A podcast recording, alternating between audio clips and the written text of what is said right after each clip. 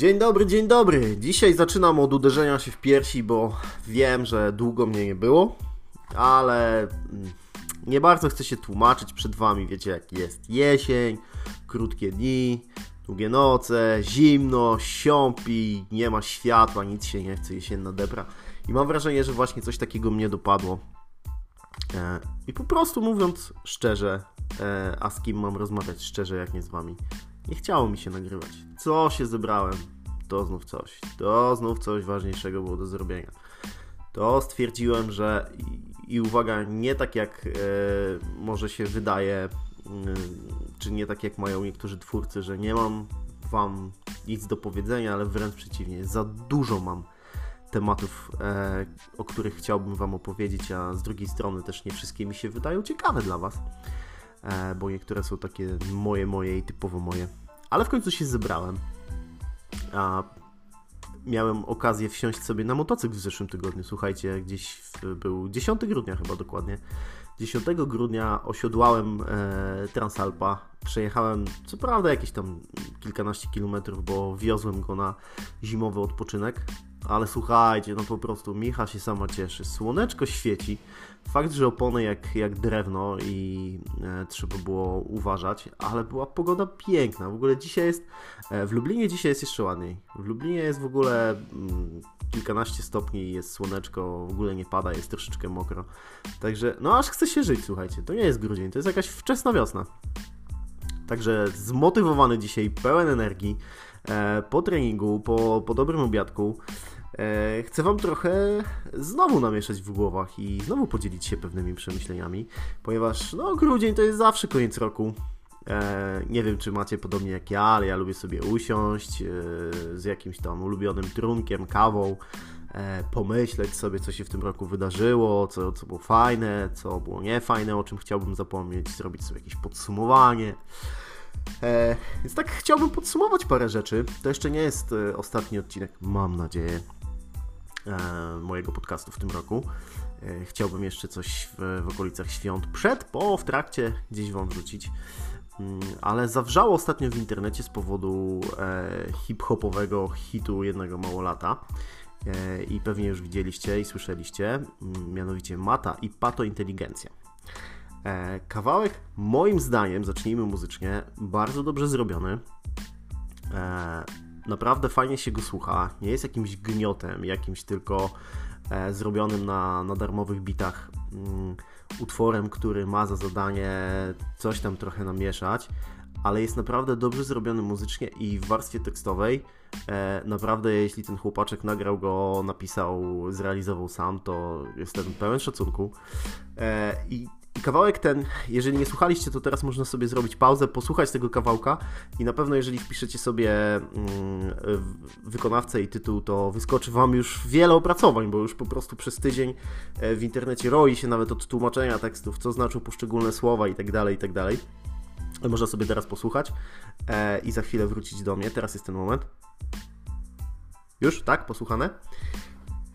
Ale jest to pewien portret społeczny moim zdaniem, przede wszystkim pomijając walory artystyczne tego kawałka, taki trochę moim zdaniem smutny, przykry i zastanawiam się, dlatego może nie chciało ci się przeklikać i posłuchać, tak w dużym skrócie kawałek ten mówi o codziennym życiu małolatów, nastolatków w szkole średniej, jednej z nie mam warszawskich, bogatych szkół średnich. Oczywiście prywatny, gdzie rodzice są wysoko sytuowani, czy dobrze sytuowani, wysoko postawieni na stanowiskach, a dzieciaki i tak zmagają się z tym samym, z czym zmagają się dzieciaki z tak zwanych trudnych domów, czyli z tak zwanej patologii, czyli z bezsensem życia, z brakiem akceptacji środowiska, z próbowaniem używek, z pierwszymi krokami w tym kierunku. No ten portret społeczny, zastanawiam się, czy był szokiem dla kogoś, czy generalnie jest to taka tajemnica Poliszynela, wszyscy wiedzą, że tak jest, tylko się o tym nie mówi, no bo jakby nie wypada mówić źle o dzieciach, nie wiem, twojego lekarza, o dzieciach prawnika, który świadczy ci jakieś tam usługi, czy dyrektora. I myślę sobie, że jesteśmy w momencie, gdzie trzeba byłoby przedefiniować troszeczkę słowo patologia. Patologia w takim znaczeniu społecznym w większości z nas kojarzy się z, wiecie, z dresami gdzieś tam na podwórku, pod sklepem, z powielaniem takich wzorców, że ojciec nie pracował, dziadek nie pracował, wszyscy siedzieli na socjalu, a w ogóle ojca i dziadka to średnio znam, bo się zapili w wieku 30 kilku lat i wychowywała mnie samotna matka, która była przez większość życia bita przez swojego partnera, teraz ma trzeciego chłopa i też on chleje i tłucze ją i tak dalej, i tak dalej. Myślę sobie, że jesteśmy w głębi takimi samymi ludźmi i wiecie, i ludzie, którzy są majętni, dobrze sytuowani, ich dzieciaki, i ci, którzy gdzieś tam próbują ciułać z miesiąca na miesiąc, żeby zebrać jakąś tam kasę na życie. Mamy bardzo podobne problemy i w takim samym stopniu sobie z tymi problemami nie radzimy. Bardzo podobnych metod szukamy ukojenia naszych problemów, naszych jakichś tam lęków, obaw. Mamy duże problemy z relacjami interpersonalnymi, szczególnie między pokoleniami. Ten mam wrażenie, rozdźwięk się pogłębia coraz bardziej.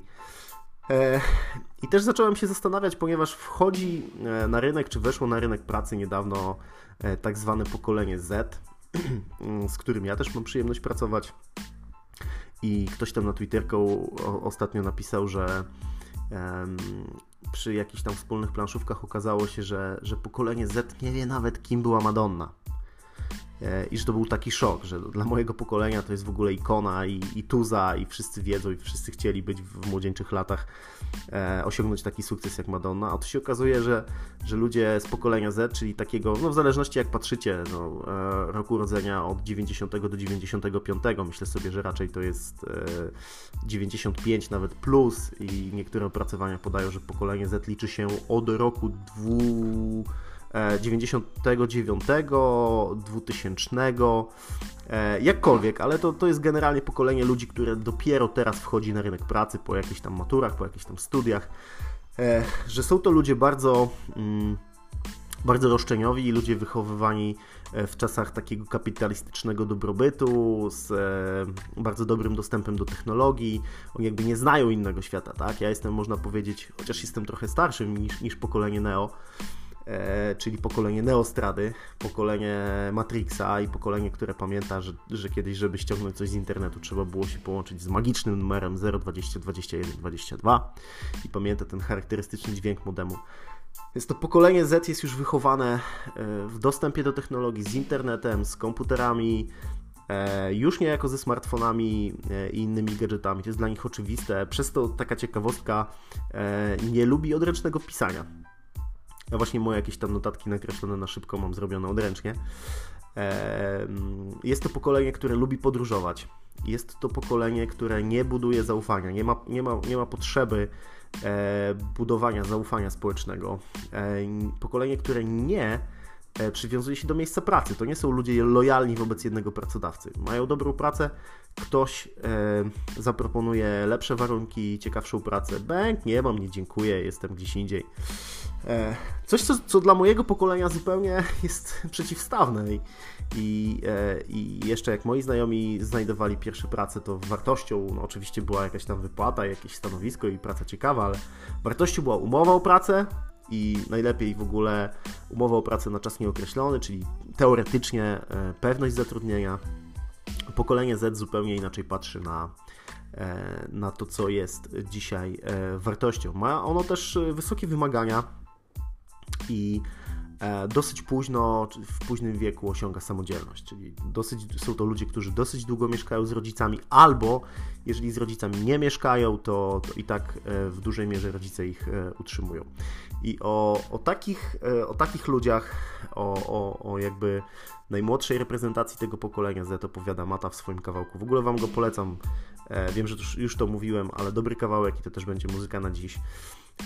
Więc dajcie znać, czy już słyszeliście ten kawałek, czy ten kawałek rzucił jakieś nowe światło w Waszym przypadku na tak zwane bogate dzieciaki, czy i tak wszyscy wiedzą o tym, jak sytuacja w takich bogatych szkołach, czy w takich bogatych kręgach wygląda Po prostu się o tym nie mówi.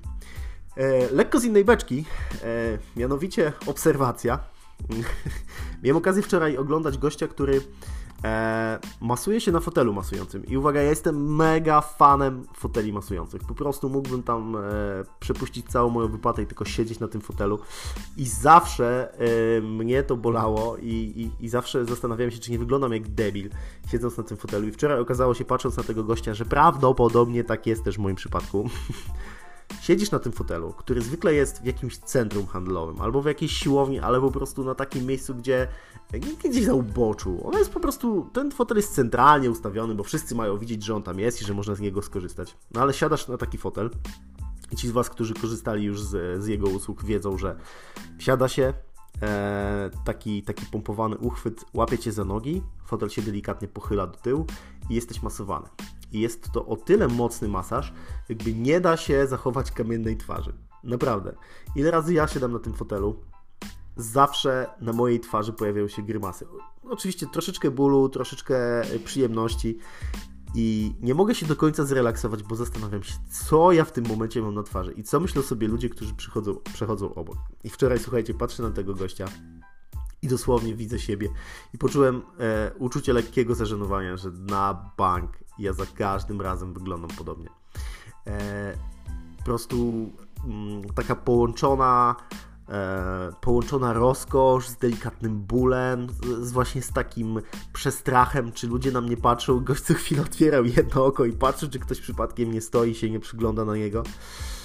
I pomyślałem sobie, wow, mam to samo i o ile kocham fotele masujące, to po prostu chyba będę korzystał z tych, które stoją gdzieś na uboczu, albo z jakimś albo z jakimś parawanem, albo są po prostu w miejscu niedostępnym dla innych śmiertelników, ponieważ nie chcę czuć się zażenowany i już więcej.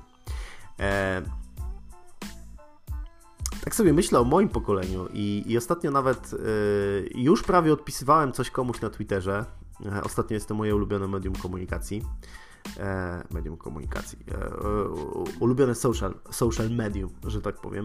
W sensie tam jest jeszcze w miarę dużo jakichś sensownych obserwacji, komentarzy i jakiegoś takiego sensownego kontentu. I już ostatnio prawie odpisywałem jakiemuś gościowi, że jest debilem. Tak po prostu porąbany post. I prawie, że napisałem cały ten komentarz myślę sobie, no i po co? No i po co? I teraz będziesz co 5 minut wchodził i patrzył, czy ci coś odpisał, wymyślał sobie w głowie scenariusz i układał odpowiedź temu gościowi. I słuchajcie, stwierdziłem, nawet napisałem to na Twitterze, na moim prywatnym koncie, co prawda, nie na brodatym, że chyba miarą dorosłości jest to, że możesz angażować się w dyskusje internetowe, ale po prostu tego nie robisz, bo szkoda ci czasu, szkoda ci nerwów. A i tak doświadczenie Ci podpowiada, że Twój oponent nie zmieni swojego zdania, a tylko go utwierdzisz w swoim stanowisku. Dlatego po prostu kilkanaście razy, jeśli nie kilkadziesiąt w ciągu ostatnich kilku dni czy kilku tygodni udało mi się odpuścić. I to jest moim zdaniem, kochani, mój sukces. Do tego Was zachęcam, ponieważ nie znam internetowej dyskusji, która zakończyłaby się stwierdzeniem wow, naprawdę. W sumie to byłem debilem i myślę sobie, że ta osoba, która mi napisała, że debilem jestem i że w ogóle powinienem zmienić mój punkt widzenia o 180 stopni, miała rację. Nie, to tak nie działa. Dlatego nie angażujcie się w internetowe dyskusje, dajcie spokój z pyskówkami. Jeżeli to ktoś z Waszych znajomych, bliższych, dalszych znajomych pisze coś głupiego, jeżeli naprawdę macie na sercu to, żeby rzucić mu troszeczkę światła na tą sytuację, o której mówi i powiedzieć, że słuchaj, nie do końca rzeczy mają się tak, jak piszesz, bo ja może znam sytuację lepiej, znam więcej faktów, to napiszcie do niego na priv. Nie wiem, czy się w ogóle jeszcze używa takiego sformułowania. Napiszcie do niego bezpośrednio, z jakimś takim szacunkiem. Ej, stary, widziałem Twój komentarz. Wiesz co, nie do końca, bo jest tak, tak, tak i tak. Zrób z tym, co chcesz, ale rzucam Ci moją informację. Jeżeli człowiek jest naprawdę myślący, inteligentny i nie chcę tylko bić piany, ale naprawdę szuka informacji, to myślę sobie, że pójdzie za Waszą radą. Bo mi też, będąc z drugiej strony, czasem czasem coś przysłania pełen obraz i zdarzyło się kilka razy, że ktoś do mnie napisał, co prawda gdzieś tam na jakimś głównym czacie, czy na jakimś głównym, wiecie, profilu publicznie napisał, że nie mam racji, bo to i to i okazało się, że kurczę, naprawdę, nie miałem racji. Jak to jest możliwe, że ja nie miałem racji? Ale zastanawiając się za chwilę stwierdziłem, no tak. I w sumie bez sensu. Dlatego też oduczyłem się wylewać moją frustrację, przynajmniej się staram, naprawdę. Gdzieś tam w internecie, dlatego, że to nic nie zmienia. Ani ja się nie czuję lepiej, a ludzie, którzy są zwykle, bo gdzieś zwykle jest jakaś druga strona, która myśli zupełnie odmiennie ode mnie, nie są pokrzywdzeni, nie są powyzywani. Więc myślę sobie, że tak jak to kiedyś powiedziałem i mówiłem wam też w tym podcaście, recepta na szczęśliwy świat to po prostu samemu przestać być dupkiem. Polecam wam muzykę na dzisiaj, polecam wam w ogóle też inne kawałki Maty, poszukajcie sobie. Bo myślę sobie, że jeżeli gość dobrze zagra tym kawałkiem i też swoją pozycją i tym hype'em, na którym w tym momencie jest, to może dużo wnieść do polskiego hip-hopu i może pokazać zupełnie inną twarz polskiego hip-hopu. Nie to, żebym się specjalnie jarał tym kawałkiem, ale naprawdę społecznie bardzo, bardzo mocno go wam polecam, szczególnie w warstwie tekstowej. Więc życzę wam dobrego, ostatniego przedświątecznego tygodnia. Do usłyszenia już niedługo. Pamiętajcie, że mój adres mailowy, moje konta w różnych social mediach są dla was dostępne. Jeżeli chcecie napisać do mnie coś ciekawego, mniej ciekawego, wyrazić swoje uwagi na temat mojego podcastu, bardzo serdecznie was zapraszam. Dzięki za słuchanie i do usłyszenia.